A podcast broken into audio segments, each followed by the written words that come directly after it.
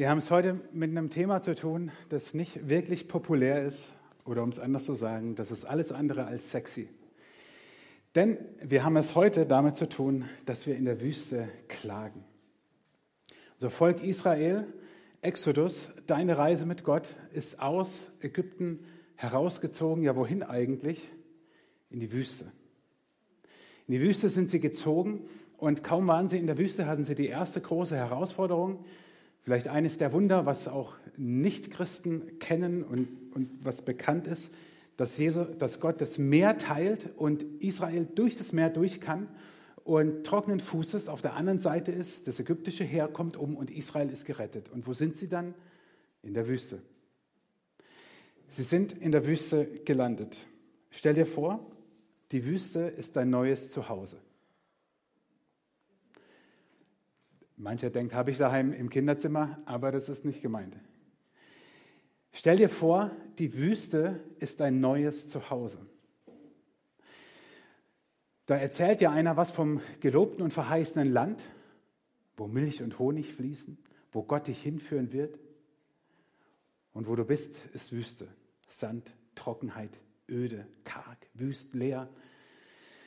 Und das ist dein neues Zuhause. Kein Wunder, fängst du an zu klagen zu jammern, zu motzen, zu murren, so wie es die Israeliten auch getan haben und wie wir es nicht nur im Buch Exodus, zweites Buch Mose, sondern bis ins vierte Buch Mose lesen verschiedene Geschichten immer wieder das gleiche Muster, das Volk jammert und klagt. Und was sie auch tun ist, sie wünschen sich die alten Zustände wieder zurück. Sie sagen, Mensch, in Ägypten, da hatten wir wenigstens leckeres Essen. Was sie vergessen, dass sie Sklaven waren, dass sie hart schuften mussten, dass sie gelitten haben, dass sie keine Freiheit hatten, dass Menschen, viele Menschen gestorben sind bei den Arbeiten, dass sie unter menschenunwürdigen Verhältnissen gelebt hatten, aber wenigstens hat man Ranzen voll. Veränderungen führen zu Retromanie, sagt man in der Wissenschaft. Früher war alles besser. Es gibt Untersuchungen, da hat man Familienpaare begleitet im Urlaub und ich dachte mir, toll, das wäre für mich dann schon kein Urlaub mehr, wenn ich nicht alleine wäre mit meiner Familie. Und hat sie dann also lange Zeit später von diesem Urlaub berichten lassen. Aber es wurde dokumentiert, was sie im Urlaub gemacht haben, wie sie sich im Urlaub verhalten haben, ob sie gut drauf waren, ob sie schlecht drauf waren. Ihr kennt es, Urlaub ist nicht immer nur Sonnenschein, da gibt es auch blöde Tage und Momente. Und Ergebnis der, der, der Untersuchung, der Studie war, die Menschen haben wesentlich positiver vom Urlaub berichtet, als er offensichtlich in Wirklichkeit war. Denn das Schlechte haben sie ausgeblendet. Das nennen wir Retromanie. Früher war alles besser. In dem Moment, wo Veränderungen auf uns zukommen, sagen wir ganz schnell, früher war alles besser. Und genau das hat Israel gemacht. Sie haben in der Wüste immer und immer und immer und immer wieder geklagt und haben gesagt, Mensch, in Ägypten, da hatten wir wenigstens gutes Essen. Sonst nichts, aber immerhin das.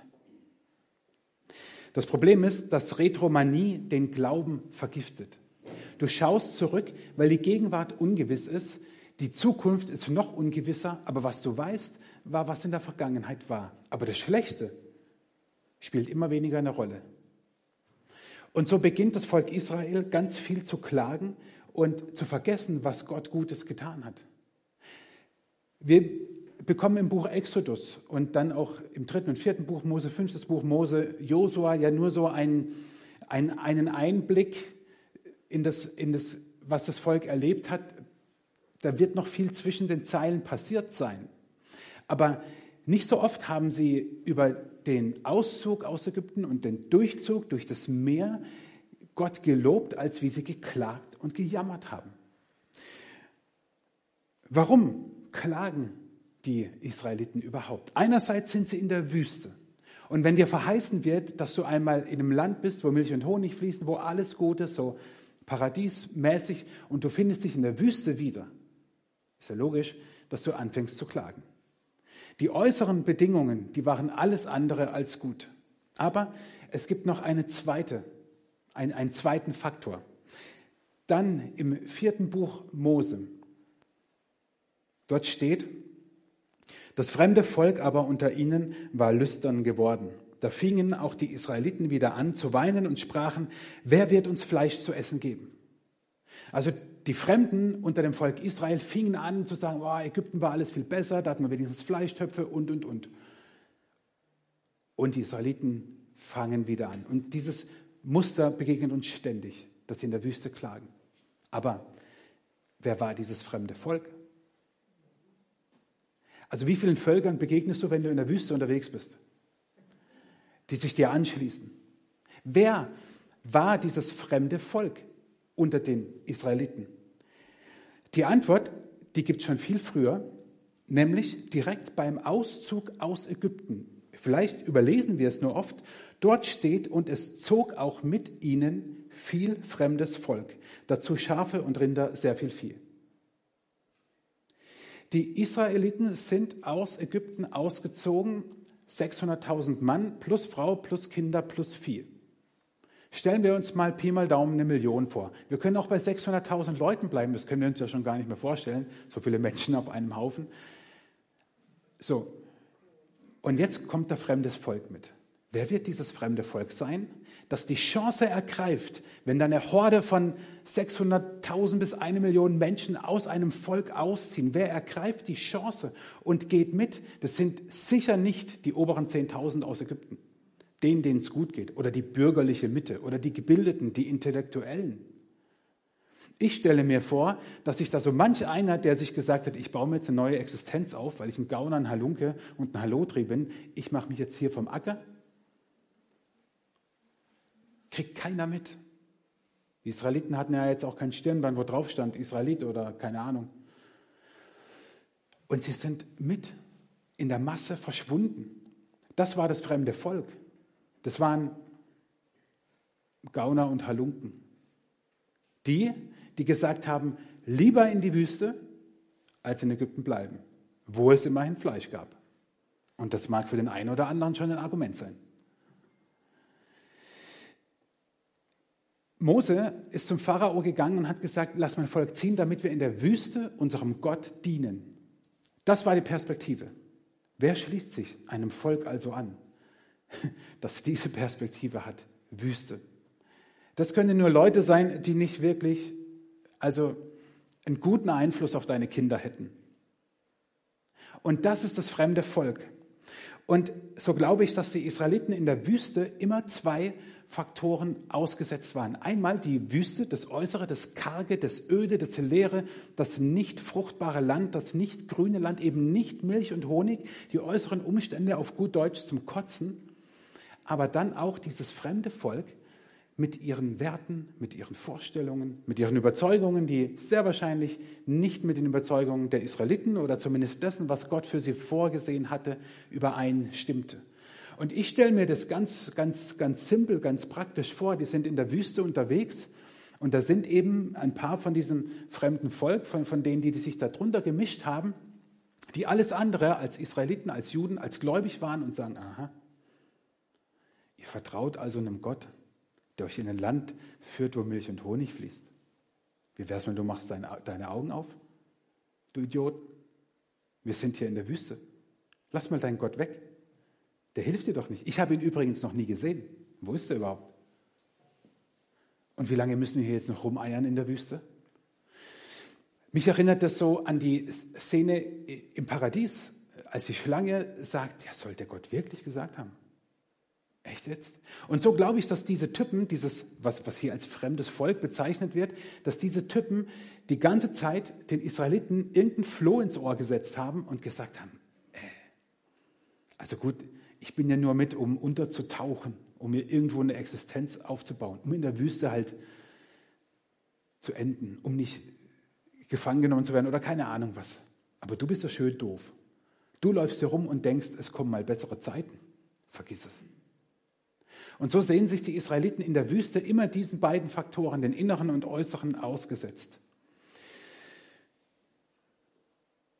Exodus, deine Reise mit Gott, ist ja nicht mehr nur die Reise der Israeliten mit Gott, sondern deine Reise mit Gott.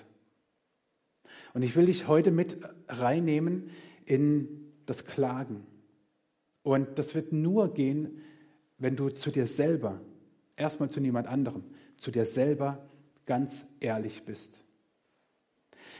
Denn was sind deine äußeren Wüstenfaktoren, die dich zum Klagen bringen könnten, wenn du ehrlich zu dir selber bist. Es sind nur verschiedene äußere Dinge unseres Lebens. Unsere Finanzen, Krankheit, Politik, Beruf, Familie, Beziehungen. All diese Dinge, wo wahrscheinlich niemand von uns sagen kann, äh, Klammer, ehrlich sein und so, da ist bei mir alles 100% top. Ich wünsche es dir von Herzen. Ich wünsche es dir wirklich. Oder dass zumindest in manchen Bereichen bei dir 100% ist und du keinen Grund zur Klage hast.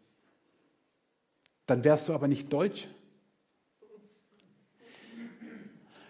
Also an der Schweizer Grenze ein blödes Wort, aber ist egal. Ich wünsche es dir, aber ich glaube es nicht. Ich glaube nicht, dass bei dir in allen Bereichen im Moment alles bei 100 Prozent ist. Also, dass du 100 Prozent kerngesund bist, dass deine Finanzen 100 Prozent top. Ich muss mir keine Sorgen machen um nichts. Meine Beziehungen sind durch die Corona-Krise hindurch so stabil geblieben und haben sich sogar noch verstärkt und gefestigt und vertieft. Ich habe viel mehr, viel bessere Freunde und Freundinnen als vorher. Im Beruf läuft alles Bombe. Jeden Tag gehe ich zur Arbeit und weiß genau, warum ich arbeiten gehe. Ich weiß genau, was meine Mission ist und ich habe so eine Leidenschaft für meinen Beruf, für meine Kollegen, selbst den, den keiner mag. Ich liebe ihn über alles. Familie, die Momente, wo wir uns als Eltern zumindest fragen, gehen die Kinder die Wege, die wir uns wünschen? Vor allem dann, wenn sie älter werden, wenn sie aus dem Haus schon sind, ihr eigenes Ding machen. Oder andersrum die Eltern, wenn sie alt und anders werden. Wer könnte da sagen, dass bei ihm alles 100% top ist und wir keinen Grund zur Klage haben.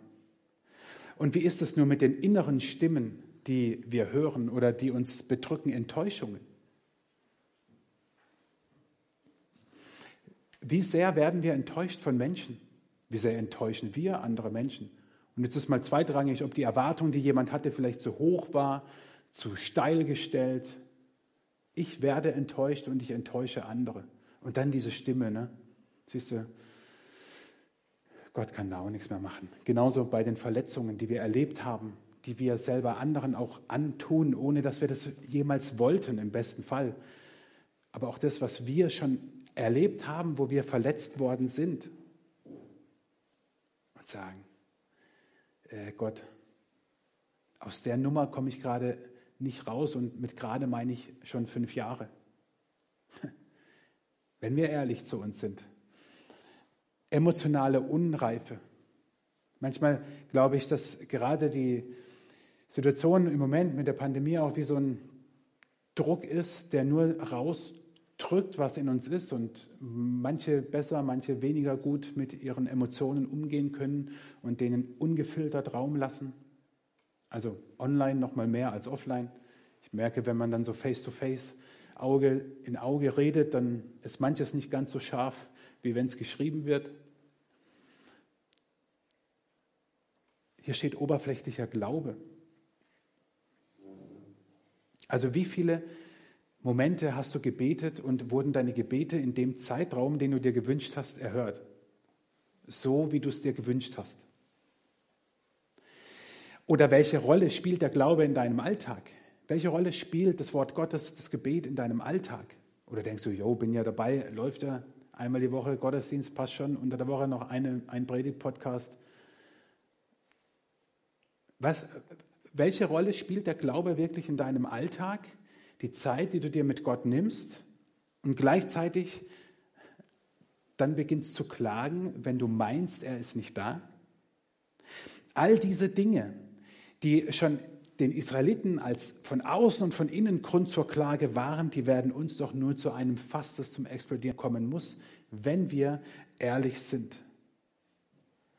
Und das ist der Moment, wo ich die Chance des Klagens dir sagen will. Denn im Klagen gebe ich Gott die Möglichkeit, meine wunden Stellen zu berühren. Im Klagen gebe ich Gott die Chance, meine wunden Stellen zu berühren. Wir kennen es vom Arzt. Wenn der Arzt jetzt nicht gerade irgendwie besonders begabt ist, kann der meine Wunden stellen nur heilen, wenn ich sie ihm sage. Also vielleicht muss ich sie ihm nicht immer klagen, vielleicht macht man das sowieso beim Arzt, ich weiß es nicht, muss Steffi sagen, wie das beim Arzt so ist. Aber mein Arzt kann doch nur ran, wenn ich es ihm sage. Ich humpel seit Wochen, weil ich beim Laufen gestürzt bin. Ja? Und dann bin ich halt mal zum Arzt gegangen. So, und was ist? Meniskusoperation kommt. Und wäre es weggegangen, wenn ich es ihm nicht gesagt hätte? Ah, aller Wahrscheinlichkeit nach nicht. Das wird nur noch schlimmer. Aber in dem Moment, wo ich zum Arzt gegangen bin und ihm gesagt habe, hey Junge, guck mal drauf, also ich habe es ihm netter gesagt, so, in dem Moment beginnt der Heilungsprozess. Und wie viel mehr sollten wir das doch bei Gott tun, wo in 2. Mose 15 in, im Exodus Buch, im, im Auszugsgeschehen, Gott sagt, ich bin der Herr, dein Arzt. Wie viel mehr sollten wir diesem Arzt, der alle unsere wunden Stellen berühren und heilen kann, sagen, wo es uns wehtut und ihm klagen? Aber kann es vielleicht sein, dass wir das Klagen verlernt haben? Wir haben im Gottesdienst eine Lobpreiszeit. Stellt euch vor, wir hätten eine Klagezeit. Stellt euch vor, wir starten in den Gottesdienst mit 15, 20 Minuten, wo wir Gott nur unser Leid klagen. Das ist dann so, wie wenn viele ältere Menschen zusammenkommen beim Kaffee und sich unterhalten. Nein, Scherz. Aber warum machen wir das nicht? Das Volk Israel kennt diesen Moment. Das Volk Gottes kennt das. Die Klagepsalmen des Alten Testamentes gibt es Klagepsalmen des Einzelnen und Klagepsalmen des ganzen Volkes. Das Volk kam zusammen und hat Gott sein Leid geklagt. Also keine Sorge, ich fände es auch nicht wirklich cool und ich habe jetzt nicht vor, unseren Gottesdienst zu ändern in der Hinsicht, dass wir jetzt klagen. Aber welche Rolle spielt es denn in unserem gottesdienstlichen, auch gemeindlichen Leben? Ich würde sagen, eine sehr, sehr kleine Rolle. Welche Rolle spielt es in deinem Alltag? Wie oft höre ich, ähm, ja, wenn ich daheim bin, ich lese in der Bibel, okay, ich bete und dann mache ich mir Lobpreismusik an. Ja, ist super, ist überhaupt nichts dagegen einzuwenden. Aber ich höre niemanden, ich habe, glaube ich, bis heute niemanden gehört, der mir gesagt hat, und dann baue ich daheim eine kleine Klagemauer auf und klage Gott all mein Leid. Habe ich noch niemanden sagen hören. Also ich auch nicht. Aber komischerweise ist in der Bibel und durch die Bibel hindurch die Klage des Einzelnen und des Volkes spielt immer eine große Rolle. Und ein zweiter Grund, der für mich viel subtiler ist, ist der, dass wir es manchmal so fromm wegdrücken wollen. Dass wir meinen, wir können das Gott nicht sagen. Dass wir meinen, wir müssen doch jetzt hier, freut euch in dem Herrn alle Wege, also muss ich mich halt freuen. Kann ich das Gott wirklich klagen? Es gibt ein richtiges und ein falsches Klagen. Das falsche Klagen ist dort, wo du Gott verurteilst. Das richtige Klagen ist, wo du das Schlechte verurteilst.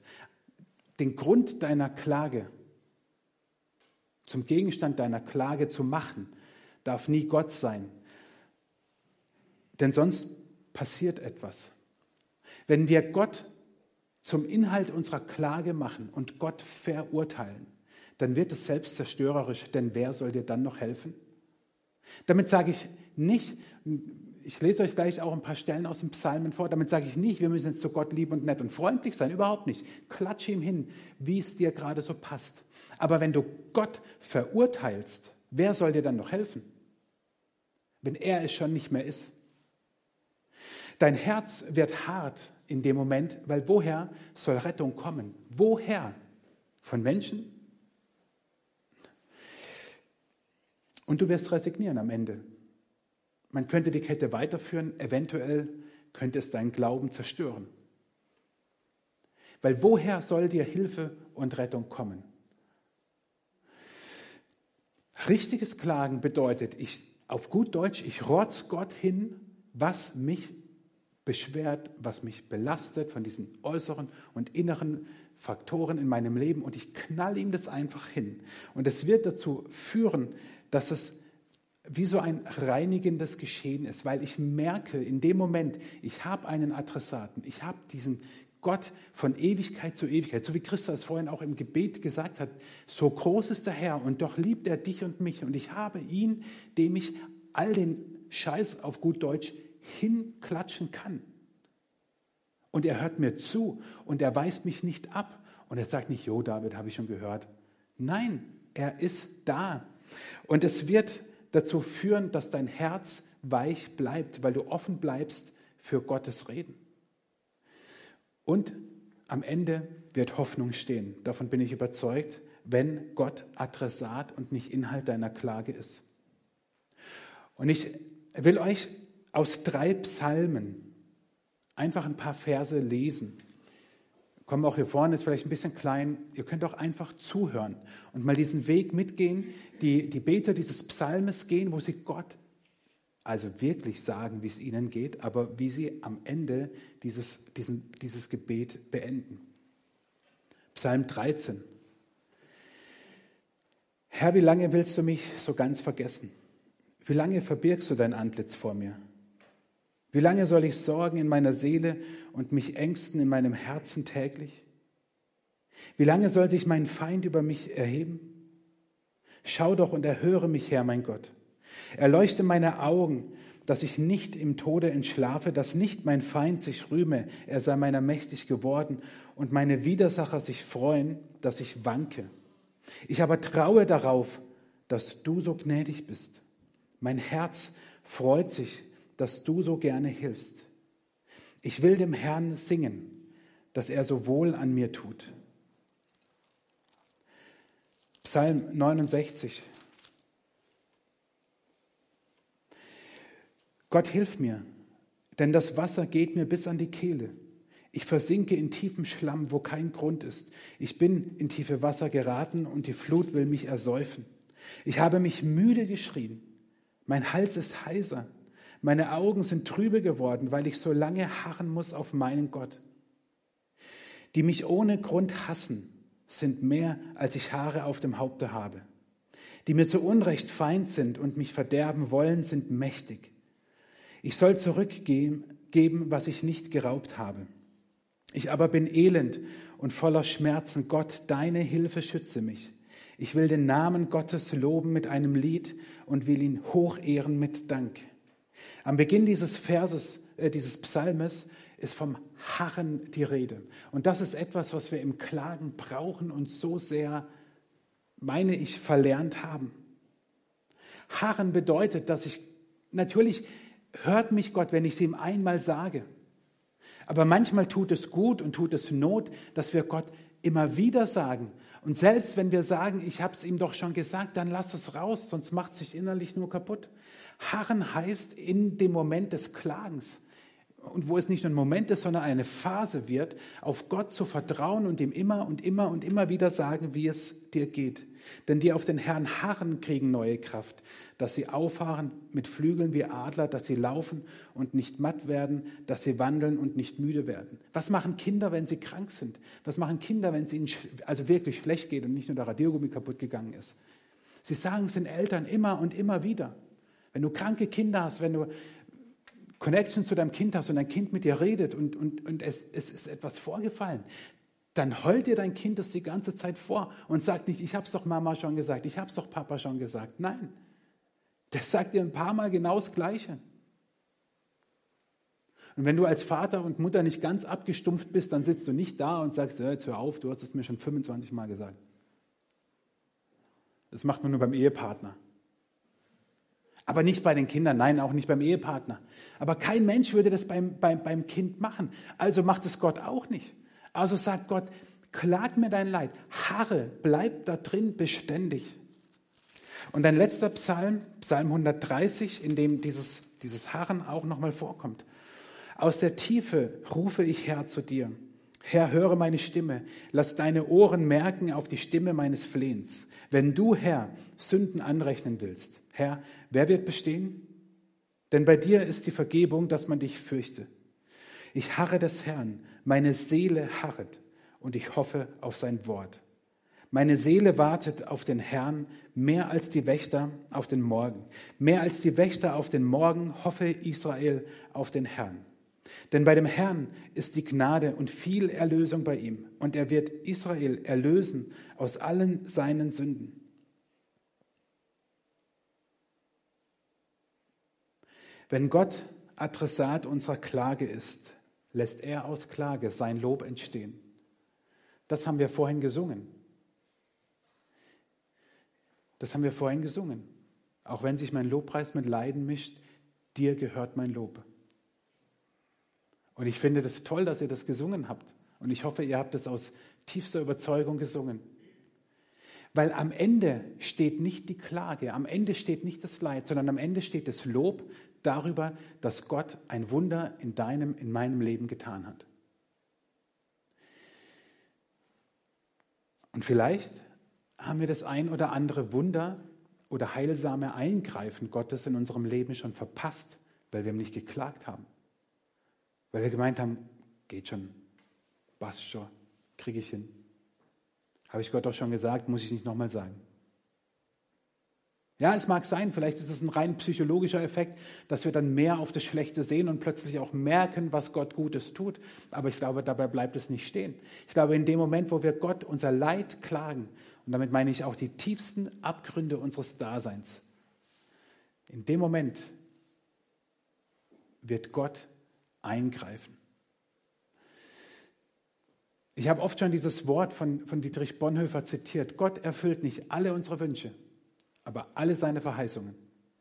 Und wir haben oft Wünsche an Gott und die sind legitim, die sind auch gut, die sind richtig.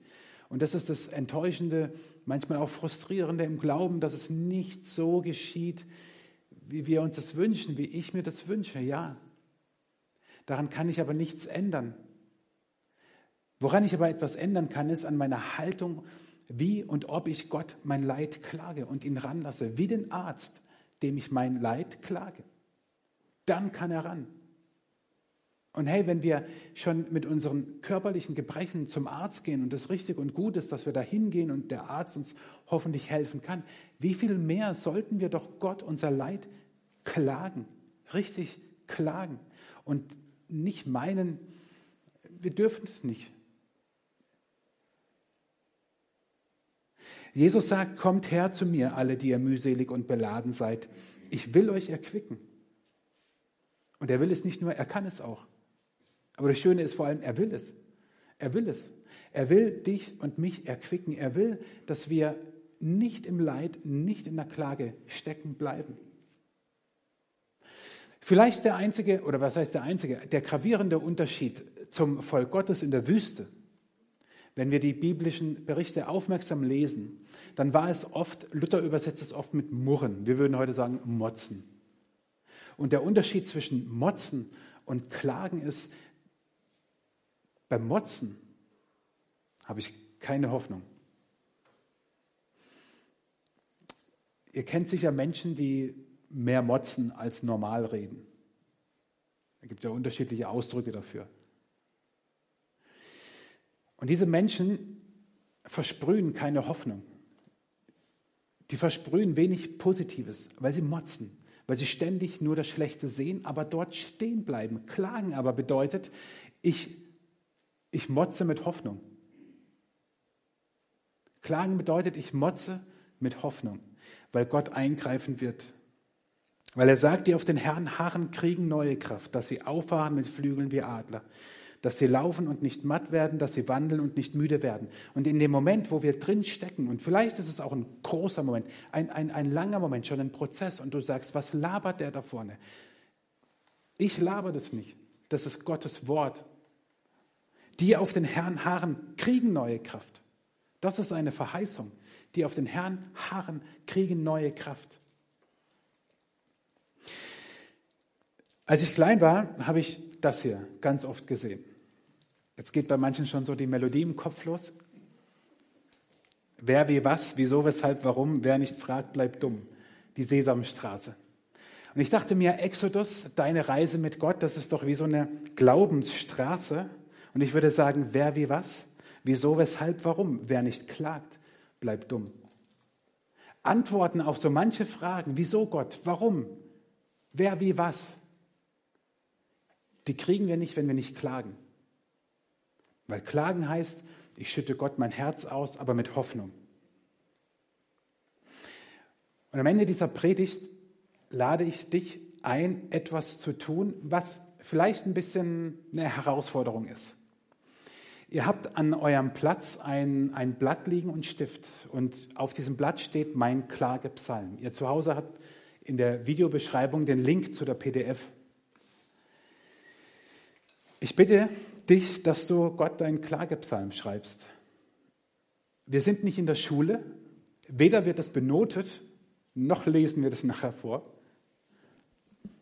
Du siehst auf diesem Blatt wie so einen Duktus, dass schon Satzanfänge geschrieben sind. Das sind so diese, diese Anfänge, dieser Duktus, wie wir sie auch in den Klagepsalmen der Bibel haben. Wo jemand sagt, wie er sich fühlt, wie es ihm geht, was ihn belastet, aber wie Gott ist und was er von ihm erbittet und wofür er dankbar ist. Die Band spielt und ihr habt ein paar Minuten Zeit, diesen Psalm für euch, er ist wirklich für euch, nehmt ihn nachher mit, vielleicht schreibt ihr ihn zu Hause fertig. Ähm, nehmt diese Zeit und schreibt Gott ganz ehrlich euren eigenen Klagepsalm.